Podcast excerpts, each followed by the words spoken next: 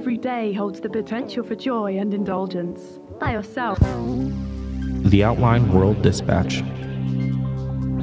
It's Thursday, November 9th, 2017. I'm Aaron Edwards. Today on the show, Aaron Gordon on why everyone hates e bikes, and Amelia Tait on a cookie tin that never has cookies in it. Here's the dispatch. The future. For city dwellers, e bikes could solve a lot of problems. They're less expensive than a car, more eco friendly, and you don't have to exert as much energy over long distances and hills. But naturally, there are some haters. Fellow Aaron, Aaron Gordon, wrote about the pushback for the outline. Hi, Aaron. Hey. Have you ridden an e bike before you did this story, or was this your first time riding one?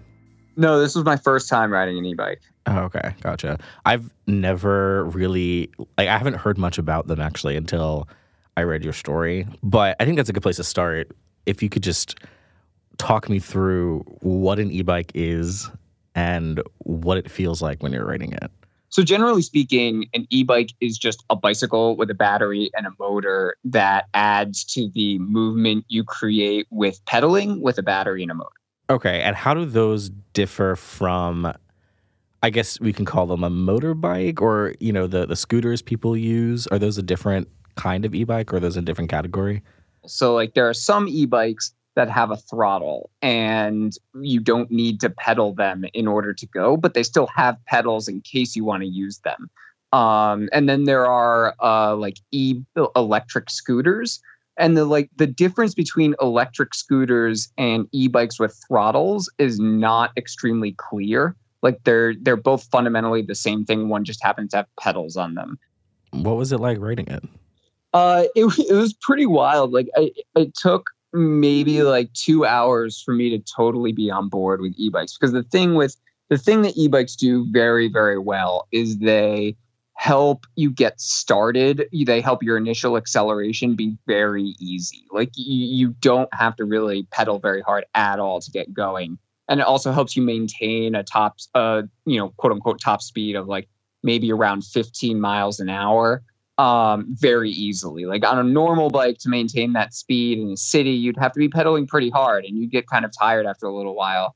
But on an e bike, you don't get tired at all maintaining that speed. It's basically like the same amount of effort you would take just like cruising along at a very moderate speed. Why do people actually hate e bikes so much? Yeah, well, especially, I mean, like I live in New York City, and especially in New York City, e bikes have been kind of demonized a lot.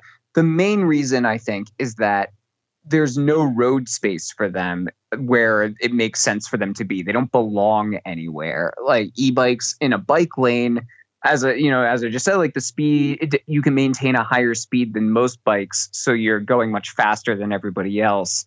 Um, but obviously, being on a road, you're going slower than most cars, or there's just no space for you on New York roads. Um, so there's really nowhere for an e bike to be that feels natural. You're always encroaching on someone else's territory.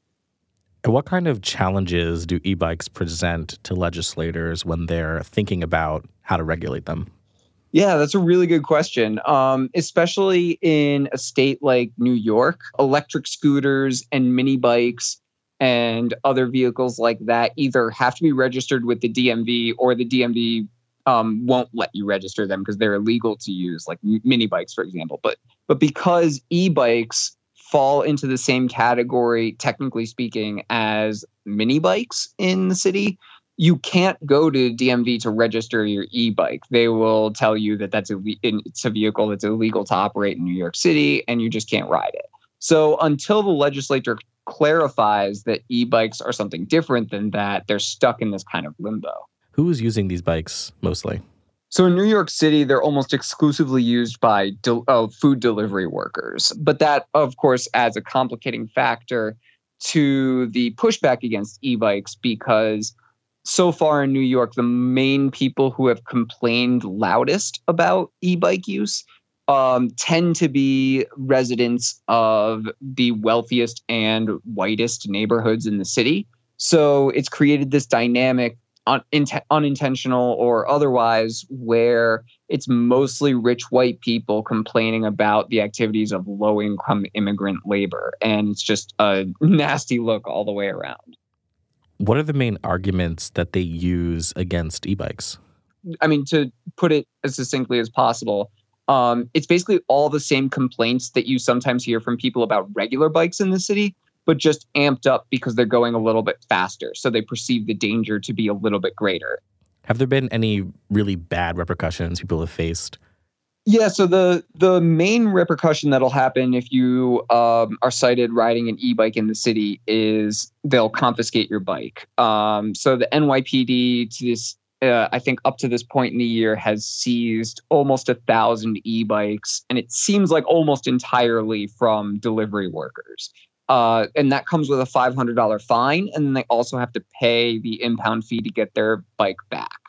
And obviously, for a low income delivery worker who relies mostly on tips and otherwise makes something like $4 an hour, that's a huge expense.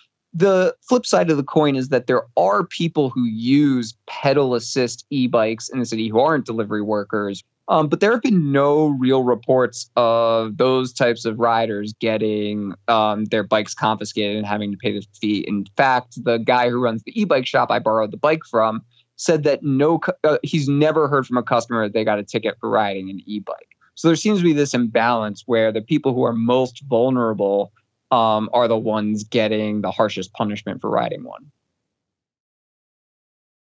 Is it actually illegal to ride an e-bike in New York City?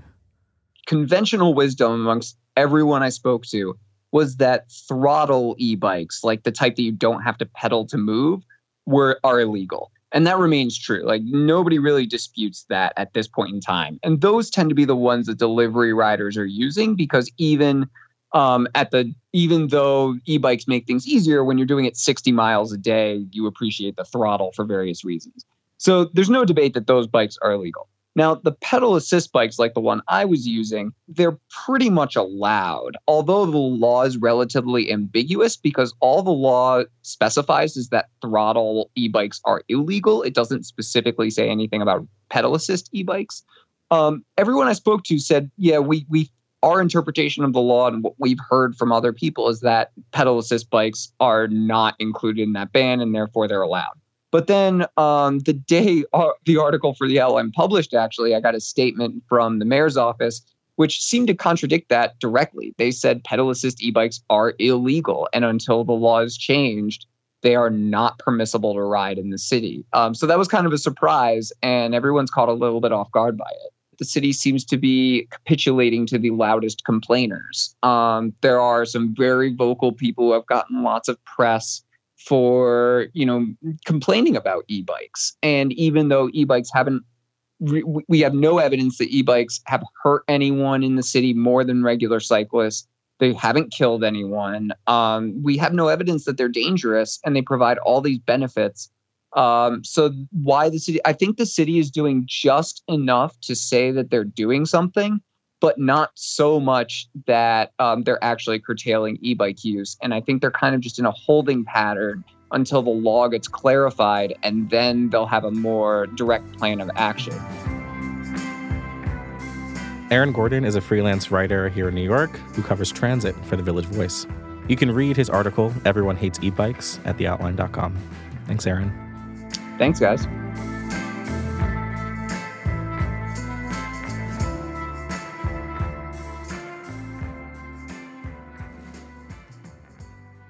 culture.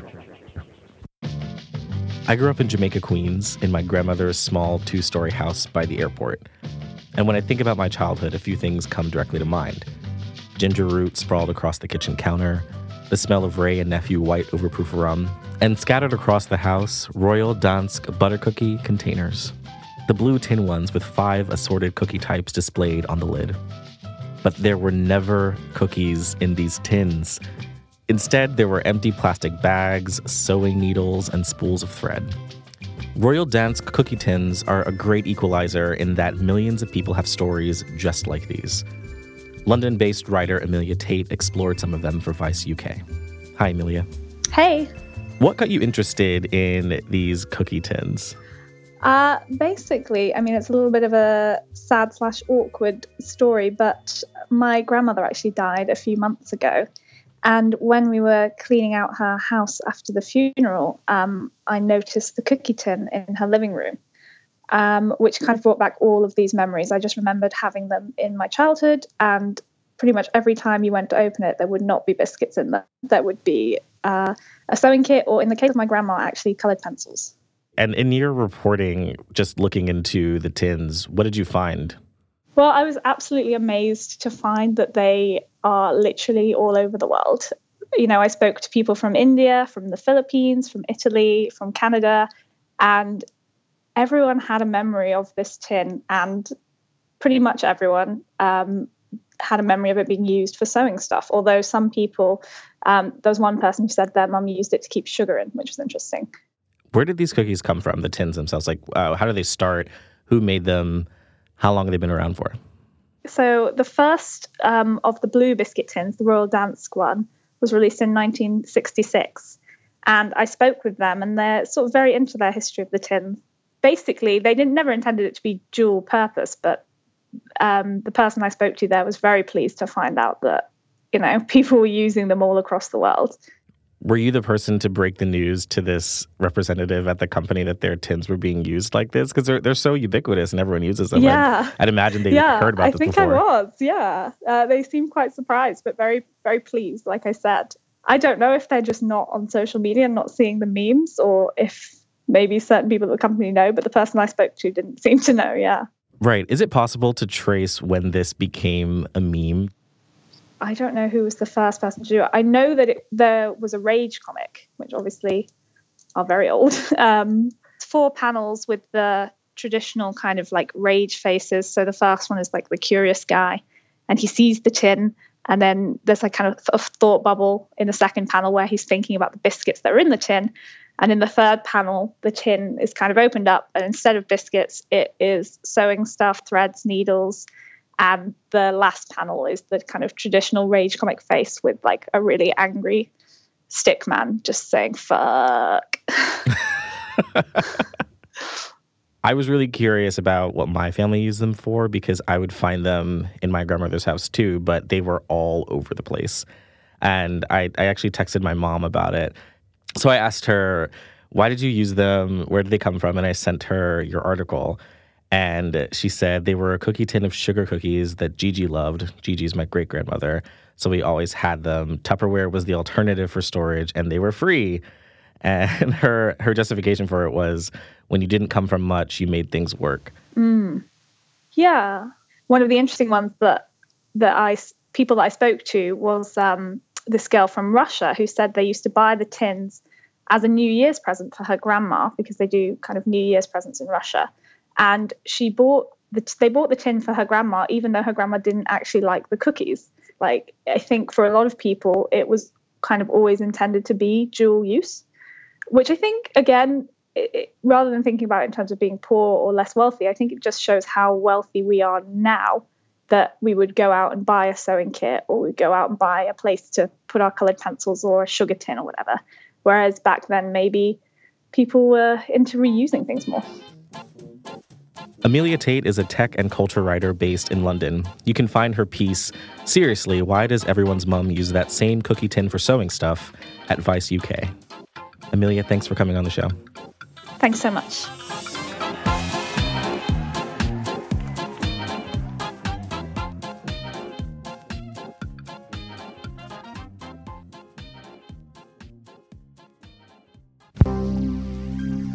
That's it for today's show. If you're listening on Apple Podcasts, please leave us a review or rate us if you like the show. We'd really appreciate it and we'll love you forever. I'm Aaron Edwards. We'll be back on Monday with more stories. Have a great weekend.